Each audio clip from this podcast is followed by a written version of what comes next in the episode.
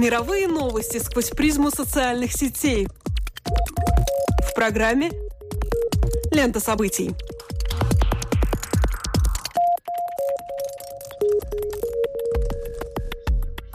Добрый день, вы слушаете Латвийское радио 4, и меня зовут Алексей Гусев. А меня Роман Шмелев, и в эфире еженедельный дайджест онлайн новостей «Лента событий». Здесь мы бросаем наш субъективный взгляд на происходящее и обсуждаемое в интернете. Facebook, Facebook и Facebook – все самое интересное и актуальное из мира Facebook в течение следующих 15 минут. Но пока о пользователях Твиттера из США, которые вновь обсуждают самого яркого и, возможно, самого неоднозначного претендента на пост президента от республиканской партии Дональда Трампа. Новый материал для анализа и шуток дали вторые крупные дебаты, прошедшие между наиболее перспективными кандидатами от партии. На этот раз все остальные политики старались сделать резкие выпады в адрес долларового миллиардера. Похоже, все начинают понимать, что если ничего не предпринять, то он реально может выиграть республиканские праймерис. Трампа обвинили в популизме, некомпетентности, а также лоббировании строительства казино во Флориде, когда он был губернатором штата. Джеб Буш также потребовал от Дональда Трампа принести извинения извинения его супруги Колумбе за то, что в одной из своих речей тот непочтительно отозвался о ее мексиканском происхождении. Господин Трамп извиняться отказался, заявив, что был прав во всем. Напомню, основным, а то и единственным, если судить по официальному сайту, пунктом программы Трампа является иммиграционная реформа. Ее суть – построить гигантскую стену на границе с Мексикой. Причем заплатить за грандиозную стройку века, по мнению политика, должен южный сосед США. Для того, чтобы вынудить Мексику это сделать, Трамп предлагает ограничить и усложнить въезд тех мексиканцев, кто посещает штаты легально. Сейчас Дональд Трамп самый популярный кандидат от республиканцев, который имеет 27 поддержки электората партии партии. Как отметил один из пользователей соцсети, похоже, здравомыслящим людям пора начать изучать предложения на рынке недвижимости в Канаде, чем я и займусь. Впрочем, другие отмечают, что своим успехом на республиканских праймерис Трамп сделает поход в Белый дом для демократа Хиллари Клинтон более чем легкой прогулкой. В общем, остается с интересом ждать следующего года. В европейском сегменте Твиттера больше всего хэштегов, посвященных стартовавшему вчера в Лондоне чемпионату мира по регби. Европейские фанаты ликуют, так как сборная Англии в матче открывает открывающим турнир разгромила команду Фиджи. Сообщество недели. В эту среду на очередной сессии вопросов и ответов с прессой руководитель Facebook Марк Цукерберг заявил о том, что его команда работает над тем, чего так многие хотели и боялись одновременно. Группа бравых разработчиков компании сейчас трудится над кнопкой, которая бы стала альтернативой лайку или отметке «нравится». Хочется прочесть это как анонс дизлайка или функции «не нравится», но не спешите. Цукерберг ни разу не произнес дословно «мы делаем дизлайк», а выражался несколько иначе, цитирую «Мы не собираемся просто взять и сделать кнопку дизлайк, потому что мы не хотим превратить Facebook в форум, где люди плюсуют или минусуют посты. Мы хотим, чтобы у людей появилась возможность выражать сочувствие. Конец цитаты. Сразу после появления новости о создании дизлайка в СМИ, чьи заголовки во многом вводили в заблуждение читателей, пользователи Facebook начали просить у Цукерберга отказаться от своего решения. Пожалуйста, не делайте кнопку дизлайк. Несмотря на то, что во многих случаях она казалась бы полезной, я лучше обращу мои мысли в слова, что чтобы быть максимально точной в выражении моего мнения, написала некто Андрея Робичот в официальной группе соцсети. В общем, сложилась какая-то странная ситуация, на которую отреагировали самые различные колумнисты. Крис Тейлор с Mashable со скучающим лицом объявил, что Марку Цукербергу никогда не давались публичные выступления и начал троллить компанию, говоря, что какое бы название они ни придумали альтернативной кнопки, ничего не подойдет. Мол, понятно, не нравится, никуда не годится. Это же чревато компаниями по очернению и выплескиванию негатива на знаменитости и страницы крупных брендов. Так, Facebook одновременно рискует лишиться солидной доли лидеров мнений и рекламодателей. Подобное никогда не произойдет. А эмпатию выражать может и неплохо, но кнопка «эмпатия» скорее сигнализировал бы пользователю о том, что он сейчас на сайте какого-то калифорнийского культа что, в общем-то, в некотором смысле правда, вворачивает в итоге остроту Тейлор. Брайан Берретт из Wired пытается быть конструктивнее, говоря, что альтернатива лайку все же необходима. Ведь ситуации вроде когда друг из журналистской школы публикует аналитический материал о сегрегации по расовому признаку, они повсеместны. А ты не можешь никак отреагировать, не лайкнуть, это как-то неуместно, не прокомментировать, ты в этом ни черта не разбираешься, не поделиться, так как боишься недоумения в стане читающих тебя. В общем, эту лакуну словаря способов электронного самовыражения по Цукербергу нужно ликвидировать. И, конечно, делать это следует даже не сколько из заботы об интересах пользователей, а в угоду тому, ради кого существует социальная сеть – рекламодателей. Ведь чем более разнопланово и часто человек использует кнопки для взаимодействия с той или иной публикацией, тем тоньше и эффективнее можно плести паутину контекстной рекламы. Если материал человека интересует, а он отказывается об этом как-то публично заявлять, значит система рекламы дает сбой и его следует устранить. Конечно, чрезвычайно важно, как будет звучать и выглядеть новая кнопка. Ведь, честно говоря, откровенничает Барретт, большой палец, обозначающий лайк, не так-то удачен. Он скорее про парней, что тренируют спортивные команды низших лиг, и про тех, кого зовут Чед. Неожиданно вступает на тропу общественной нетерпимости колумнист, но сразу с нее сходит, предоставляя позитивный пример. Есть же опция поделиться в Твиттере, она абсолютно нейтральная. Люди делятся как тем, что нравится, так и неприятным, в том числе критикой в свой адрес. Фейсбуку всего-то нужно придумать нечто схожее. И тут Барретт выходит со своим предложением – он считает, что новая кнопка должна называться «Я видел это». Обозначить ли ее чем-то вроде масонского глаза, Барретт не уточняет, но приводит другое сомнение, ведь в таком случае неясно, как избежать пересечения функций с лайком и использования двух кнопок одновременно. Впрочем, сказано это так, что уже представляешь журналиста Wired, ожидающего проценты с патента на новую кнопку в крупнейшей мировой соцсети. О бизнес-обусловленности новой кнопки говорит и Кирилл Мартынов в «Новой газете». Правда, это не мешает ему быть уверенным в том, что Марк Цукерберг готов ввергнуть соцсеть в пучину междуусобного хаоса и открыть ящик Пандоры, находящийся по ту сторону шкалы нынешнего позитива. Недопонимание, травли и бесконечные конфликты. Так рисует Facebook ближайшего будущего россиянин. И в пример приводит соцсеть «Одноклассники», где якобы при помощи пятибальной шкалы для оценок фотографий реализовано нечто подобное. И тот заряд чистого негатива, который рискуешь получить, если поставишь что-то меньше пятерочки. Да, Кирилл, не правда ли забавно, что из доступных мне в ленте комментариев по планам Фейсбука только тот, который написан в России, рисует циничного бизнесмена Цукерберга, загаживающего среду социального общения ради пары лишних миллиардов прибыли. А те, что пришли из англоязычного пространства, скорее ставят ироничное зеркало перед аудиторией сообщества. Как будто знакомство с порталом одноклассники.ру накладывает такой же несмываемый отпечаток эсхатологизма, как использование поездов местного назначения и знакомство с повадками действиями чиновников и полиции. Но несмотря на стилистические различия, в рамках структуры и техники все реализовано идентично. Информационное пространство социальной сети Facebook репродуцирует развертывание обсуждения точно так же, как и более традиционные средства массовой информации. А они испокон веков ориентированы на лидеров мнений, будь то тиран, придворный шут, демократический правитель, миллионер, кинозвезда или политический активист.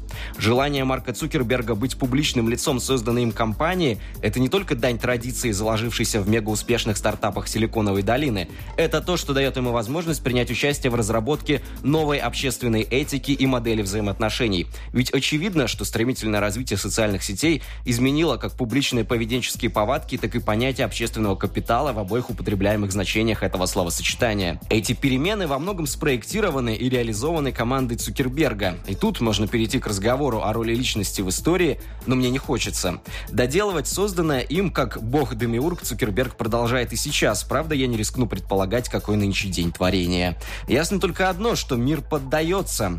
Facebook владеет им не только потому, что люди заходят туда ежедневно, но еще и потому, что бессознательные техники общественного участия, реализуясь через него, замыкаются на осознанные дискуссии в поле общественного обсуждения Опять о нем же. Для существования двора необходимы дворовые представления, публичные суды и казни и прочие сплетни вблизи трона и на галерке. Когда мы иронизируем над публичной политикой соцсети, рассуждаем о том, какие кнопки целесообразнее вводить с пользовательской рекламной точек зрения или поем тризну системе, которая вот-вот должна пойти по швам, мы все равно никуда не можем деться от укороченного поводка, на который загоняет нас эта самая система. Чтобы быть услышанными, мы должны запостить свое мнение на Фейсбуке. А значит, вся критика такого рода будет выглядеть легковесно и второстепенно. Так что статьи на модных порталах, которые потом делятся ими в своих группах в соцсетях, являются особым видом новой общественной практики, которую я бы назвал «охота на уробороса». Сколько бы мы ни раскручивали хвост древней рептилии, рано или поздно мы упремся в ту же самую стальную голову с шипами. Точно так же все дискуссии по поводу Фейсбука замыкаются на их запуск на Фейсбуке Фейсбуке, чтобы они там развивались, переживали свой расцвет и смерть. Идеальный информационный круг. В этом смысле данное повествование является точно такой же охотой на Уробороса. И, пожалуй, об этом стоит написать статус на Фейсбуке. И обязательно сделаю это, впрочем, без особого ожидания бурной реакции, ведь текст слишком длинен и витиеват, а сокращать его тоже никак нельзя, так как самая интересная заключительная часть становится просто претенциозной без вступления, говорящего об актуальном информационном пространстве. Впрочем, она, конечно, все равно может выглядеть претенциозно, но это совсем другой разговор.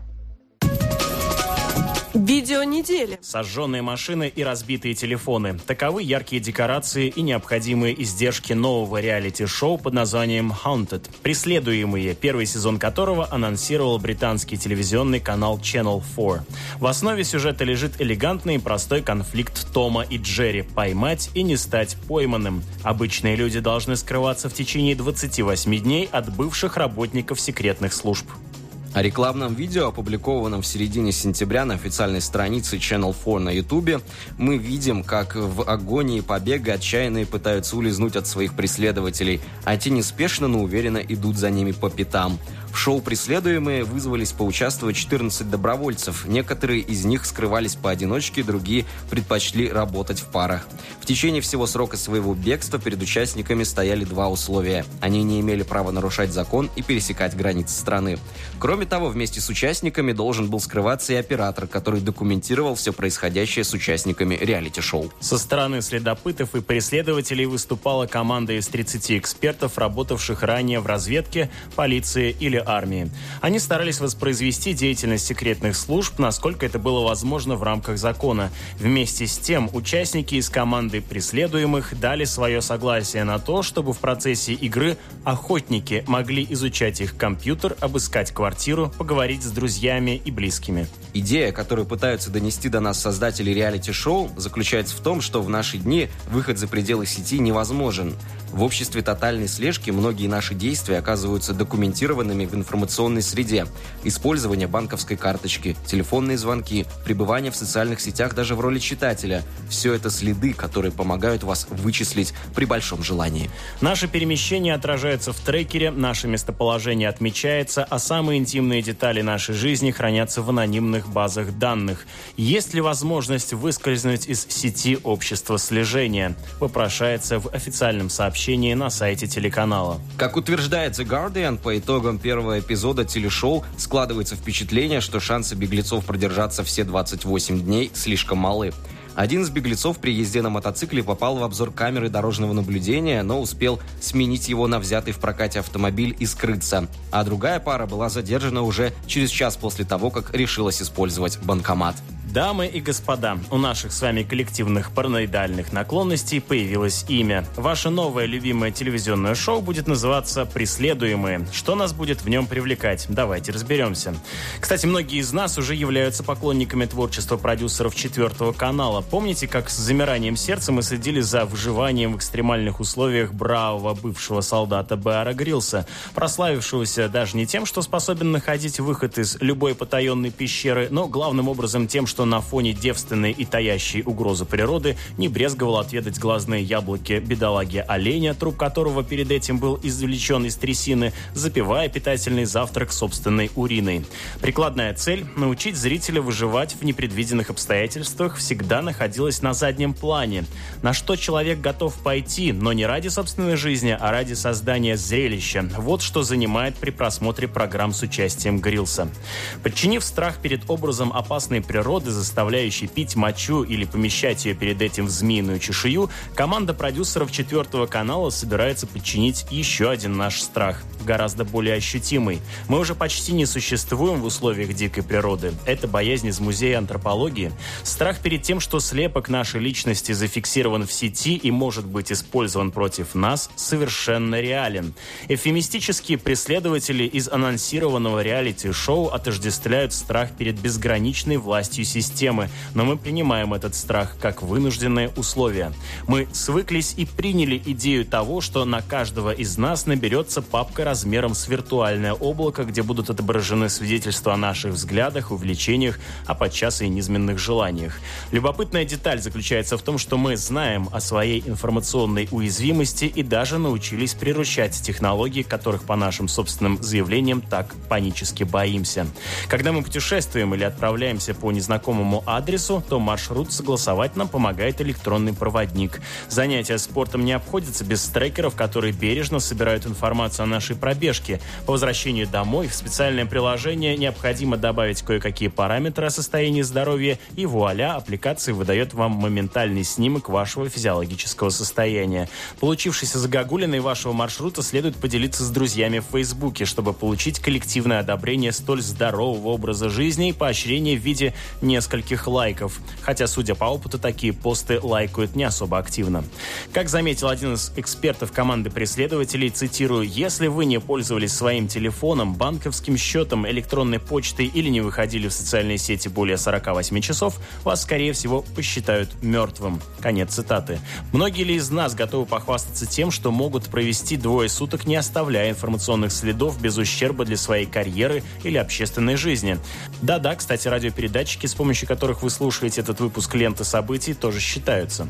В обществе тотального зрелища медиа симулируют наше существование. Именно его и выслеживают бывалые агенты. Засалить физическое тело – это вопрос уже механический. Смотрите, какая забавная получается оппозиция. Существовать над радарами, залечь на дно, как затаившаяся подводная лодка, символически приравнивается к загробной жизни и наоборот, противопоставляется жизни, то есть пребыванию в информационном потоке. Неучастие в поглощении и репродуцировании биения двоичного кода есть смерть.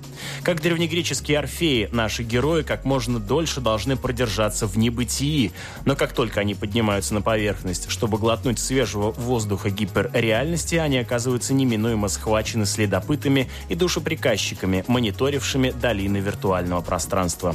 Общество спектакля одновременно является и обществом слежки. Недаром одним из героев первой декады 21 века становятся борцы за свободу информации, инфотеррористы Джулиан Ассанж и Эдвард Сноуден. Огромный мясистый слизень, ползущий по зелени листа, оставляет за собой след влажный, прозрачный, однако прекрасно видимый на солнечном свету. Пикантность телешоу заключается в том, что никто из нас не хочет, чтобы свет падал на полосу его следа. Такие интимные вещи должны оставаться оставаться неприкосновенными. Хотите поучаствовать в этом аттракционе? Официальный сайт четвертого канала сообщает, что набор на следующий сезон открыт для всех желающих. Возможность использовать Facebook как электронную почту с доменом facebook.com существовала до 2014 года. Вы хоть раз ею воспользовались? Зато у вас остается возможность следить за выпусками программы «Лента событий» на Фейсбуке. Кроме того, на сайте Латвийского радио 4. И не забывайте проверять нас в подкастах Apple. С вами были Алексей Гусев и Роман Шмелев. До новых встреч по ту сторону сетевого кабеля.